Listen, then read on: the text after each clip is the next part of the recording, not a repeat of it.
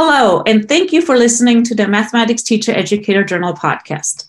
The Mathematics Teacher Educator Journal is co sponsored by the Association of Mathematics Teacher Educators and the National Council of Teachers of Mathematics. My name is Eva Thanheiser, and I'm talking today with Matt Campbell from the Department of Curriculum and Instruction and the College of Education Human Services at West Virginia University, and co authors Erin Baldinger and Foster Graif from the Department of Curriculum and Instruction at College of Education and Human Development at the University of Minnesota. Though I just learned that Foster graduated. Yay, congratulations. We'll be discussing the article Representing Student Voice in Approximation of Practice using planted errors in coached rehearsals to support teacher candidate learning which was published in the September 2020 issue of the Mathematics Teacher Educator Journal.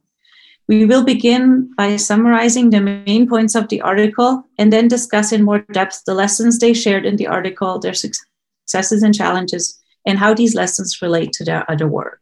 Thank you for joining us. Thanks for having us, Eva. It's great to be here. Absolutely. All right, so let's jump in. Can you give us a brief summary of the article and the results?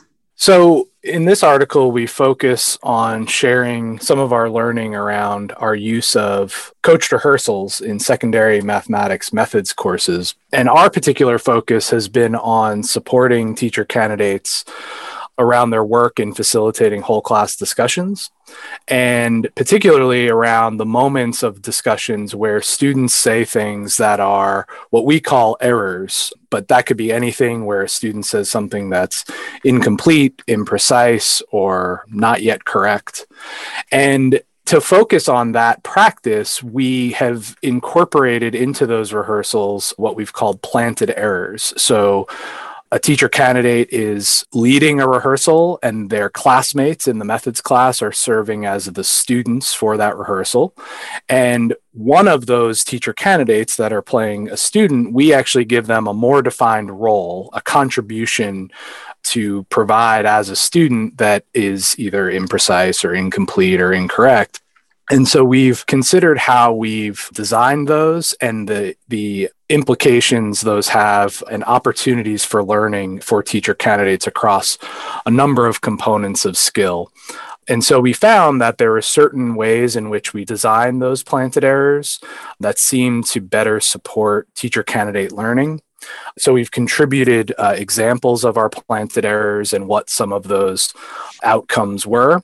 What we try to bring forward in this article as well is that really any time a teacher educator is engaging teacher candidates in what's called an approximation of practice, so a coach rehearsal would be one example of that. So an opportunity to engage in the work of teaching in a setting that's much less complex than an actual classroom that teacher educators need to think about how student voice is being represented in that approximation. And so our use of what we call planted errors would be one example of that. And we try to put forward some considerations for others, not just around planted errors in coach rehearsals, but how student voice is represented in other kinds of approximations as well. That was a lot of stuff. So let's kind of deconstruct that a little bit across the next few questions. Let's kind of start by digging into what is the problem of practice that you're addressing? There are a couple layers of the problem of practice, but the first layer is if you want a teacher candidate to learn how to respond to errors, they need to respond to errors. So if you're you know taking a practice based approach and you want your candidates to to approximate practice you have to get the error in that space in the context that you want it. And i think what we found as we started doing rehearsals in our methods class is that sometimes errors would come up but not always. And as the teacher educators we wanted to be in the role of coach which made it difficult if we were the ones contributing the errors, then the teacher candidates would kind of know, right? They know that that's whatever comes from the teacher educator is kind of a plant. And using planted errors was a way to get the errors into the student voice and to make it like a bigger focus of what was going on in the rehearsal. Yeah, I just think that uh, students, uh, there were these teacher candidates that are rehearsing, their peers are acting as their students. And I think we also just found through working with them that they needed, I think, a sense of guidance to play students authentically as well, because we want to create a space where they can engage in these practices, but we want to be as authentic as possible. And asking teacher candidates in a post-bac program to be playing, you know, middle or high school students and to do it in a way where they maybe have ideas that are, you know, not yet complete or mathematically imprecise or incorrect, to have those be present authentically. I think the planted errors allowed us to keep them in there in a more authentic way. So let me try to get a vision of what's going on. So I think, if I'm understanding correctly, the problem of practice you're addressing is you want to allow teacher candidates to lead a discussion that includes errors. And you want to bring in those errors into the discussion, but you want them to be authentic. Am I close? We look at authenticity in a few different ways. And so, like Foster was saying, we don't necessarily want to rely on the teacher candidates who are playing students to kind of come up with these possibilities on their own from our own work and, and talking with others who have engaged in rehearsals sometimes there's this inclination for teacher candidates to sort of throw those curveballs themselves. They think they're doing their peer a service by kind of providing this novel situation. But we don't really expect that an emerging teacher has the clearest sense of what a student might do, not only what they might say initially, but how that student might carry through that idea and so when we think about authenticity, we're, we're thinking about that in a few ways what a student might be likely to say, but also what some of the reasoning is behind that that would actually play out in the rest of the conversation. And just building on that, we are also taking on this idea that responding to errors isn't just what you say immediately. The response to the error is extended as long as that idea has been surfaced and so part of what we wanted to approximate is how that ongoing conversation sounds. And to get that to be something where the teacher who's rehearsing is accountable for those continuing ideas as they emerge in the course of the discussion. So, if I want to do this, how do I imagine setting up the class? Like, how do I give one of the students this error. Can you talk us through what that looks like a little bit? Sure. So, what we do is we have these errors planned in advance, and I choose a student among my teacher candidates who will be the planted error, and I give them the slip of paper, or this year I gave them the Google Doc link with the information about the planted error. So they have a little time to think through it. I ask them not to share the planted error with other folks, but that they're taking on that role for the whole of the rehearsal. So the planted error tells them when they're going to make their contribution, what will convince them, what won't convince them to change their mind or change their reasoning. And yeah, then they take that role on. And how are the other contribution to the discussion just uh, prospective teacher contributions or what are the other contributions yeah, we set up the expectations for the rehearsals in general that people are otherwise responding as themselves. They are engaging with the mathematics not in a sort of play role, but sharing their own thinking, which sometimes might actually have imprecision or something that's incorrect but otherwise but people are engaging with the ideas of the activity themselves and then there's this one role that is the planted error where around that one idea they are contributing what we said and and like Erin said what we and what we highlight in the paper is uh, part of the evolution of these planted errors was to incorporate more information on what might convince this student of different idea and also what might not convince this student of a different idea this play student if you will because we realized that the teacher candidate doesn't necessarily know that. So early on, we found that they would kind of throw out this contribution and then not really know what to do next, depending on how the teacher or other students responded. And so that was part of the evolution of these planted error roles that we put into place. Yeah, I think and- the idea was we weren't just telling them what to say.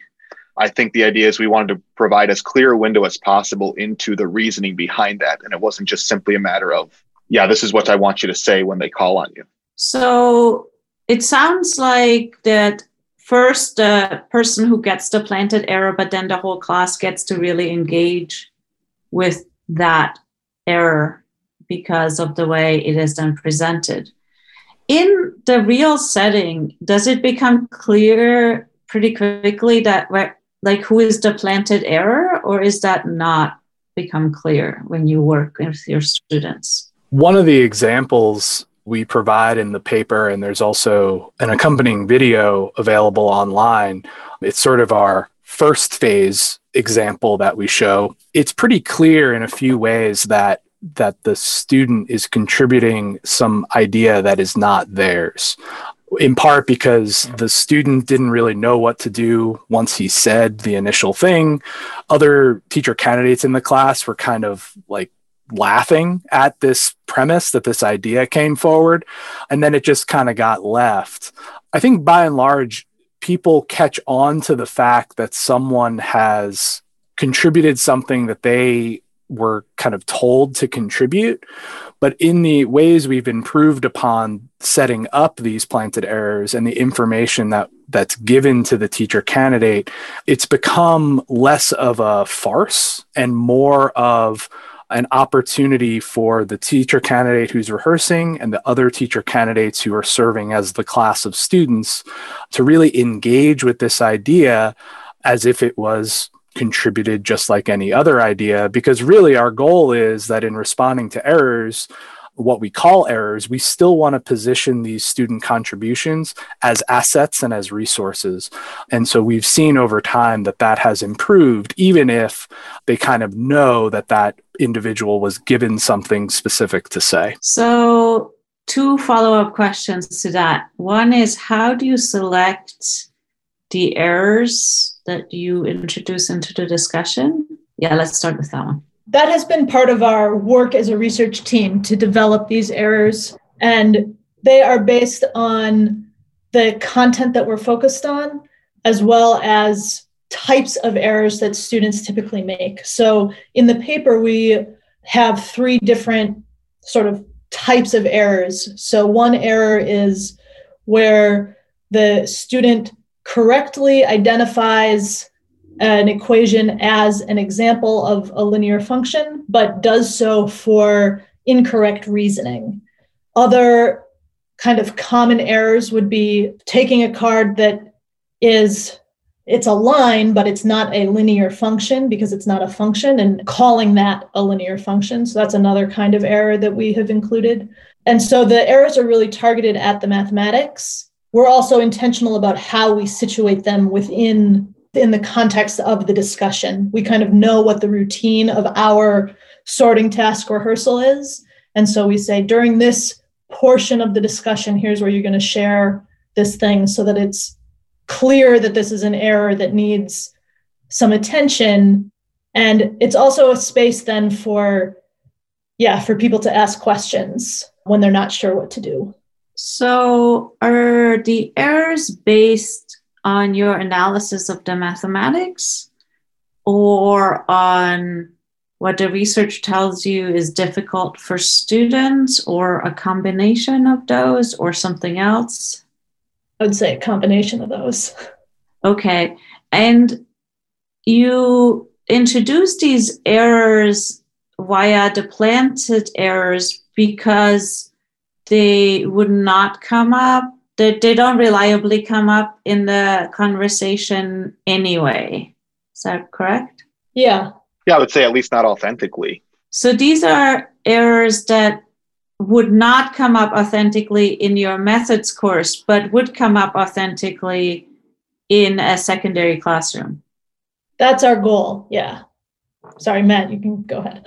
No, I would I would say that's right. Even though we don't claim that any of those would reliably come up in any classroom or that there wouldn't be other ideas, but along with all this, we want teacher candidates to not just know how to respond in action, but begin to see student contributions, even if they are not complete or correct, that these are still resources, they are still sensible, and that there are ways to respond to them that can be part of the ongoing discussion of the classroom toward whatever mathematical goals are set out. So they become these examples of how to position student thinking in that way, based partly in research, based partly in our own experience, knowing that that isn't necessarily the full representation of ideas that might come up in a discussion, but it's we're, we're more targeted with that. So the idea is not necessarily addressing the mathematical concept or the particular error. The idea is to learn how to incorporate errors in whole class discussions. I think that's accurate. I think that's a good way of putting it. Responding to errors is particular and it's not particular. It's something that transcends content and activity, and something that research has shown is a place of struggle for teachers because they have to balance so many competing demands in the classroom. And we want to make responding to errors an intentional object of study for our method students. And we have found that the planted errors in the coached rehearsals really help us to do that. All right, let's jump into the question of why this is important. Why is this an important skill for your method students to learn? I think Erin just highlighted that a little bit that we know that these moments come up in a classroom where a student says something that here we classify as an error, and that teachers often respond in ways that position those students or those ideas in negative ways. So as something that can be that should be avoided or moved on from or quickly corrected when instead we want and then in turn there's the resulting impact that has on the student themselves where they are not uh, positioned as kind of a value to the the mathematical discussion or the mathematical community and so we want to change that and have teachers responding in ways that position students more productively. And so that's why we've focused on this practice in particular. And again, you know, and then needing to create the moments where that can be a practice that is developed through these rehearsals. So I think we're wrapping our head around what you did. How do you know it works? So, just to start, what was important for us in figuring out if this intervention worked was figuring out what working meant for us. And to that end, we adopted Hammerness and colleagues' framework for teacher learning, which talks about several different components of what is encompassed by teacher learning. And it's something that other scholars have taken up in this space of practice based pedagogies as well. And so the components of that framework include like tools and practices, right? The sort of doing of teaching, which was what you would expect. And it also includes vision of teaching, what you imagine teaching ought to look like, um, your dispositions towards teaching, toward your own learning as a teacher. And it include the framework includes understandings of content and students as a big component of what teachers learn. So once we kind of unpacked that framework for ourselves, we were able to use that framework to help us analyze the video from these rehearsals to really make sense of what was going on. In addition to videos of these rehearsals over our two sites over two years, we also had additional data such as teacher candidates' video annotations of those same rehearsals as part of the class activities and um, some written reflections from the teacher candidates in general, but also particular from the people who rehearsed.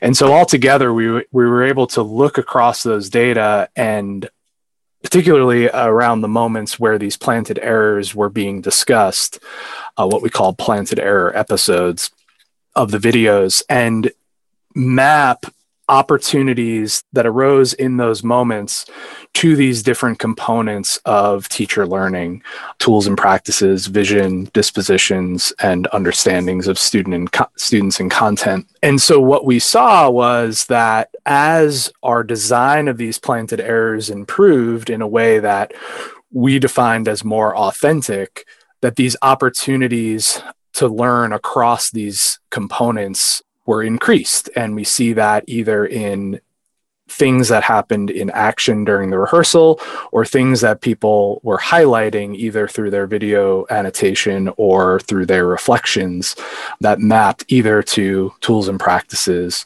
vision disposition or understandings so i think i skipped over the question that typically comes earlier but i want to give you a chance to dig into it now how does what you do connect to prior work or literature in math education? This work builds on a couple different strands of the literature in math education. First and foremost has been the focus over the last decade or so on practice based pedagogies and coached rehearsals in particular. That work, especially in elementary math ed, has really shaped this project from the beginning in thinking about what should coached rehearsals look like in the context of secondary math teacher preparation? How can they be opportunities for teacher candidate learning?